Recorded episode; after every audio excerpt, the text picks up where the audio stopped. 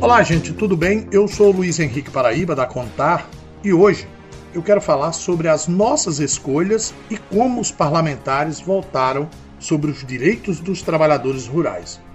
Para se ter uma ideia, militares e pastores eleitos deputados federais na região Nordeste votaram a favor do PL do veneno. Isso contraria os interesses da saúde da classe trabalhadora.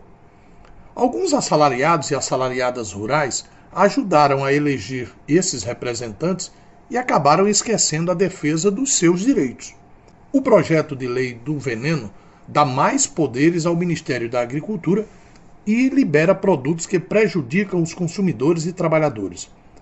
No estado do Rio Grande do Norte, o deputado general Girão, do PL, ligado às pautas de segurança e costumes, é mostrado no termômetro do ruralômetro com uma temperatura alta de 38,1 graus, que significa que vota contra os trabalhadores e o meio ambiente.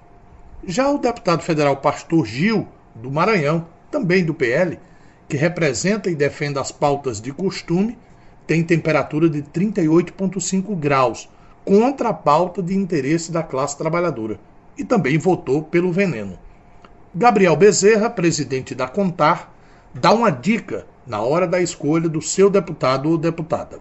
Presidente, na hora de votar, na hora de escolher seus candidatos, que critérios a classe trabalhadora e os assalariados e assalariadas devem tomar nessa hora de escolha que está tão próximo? Então, Luiz Paraíba, a gente tem chamado a atenção dos nossos assalariados e assalariadas rurais para ficarem muito atentos. Os trabalhadores precisam ficar muito atentos nesse momento da eleição. Precisamos de fato eleger, Luiz Paraíba, parlamentares comprometidos com os trabalhadores e com as trabalhadoras. E o que nós temos visto no Brasil, por todos os estados, a gente tem visto o seguinte: nossos parlamentares, que muitos são eleitos com o voto dos assalariados e das assalariadas rurais, votam contra nossos direitos. Isso é uma grande maioria que nós temos percebido. Apoio DGB Bildungswerk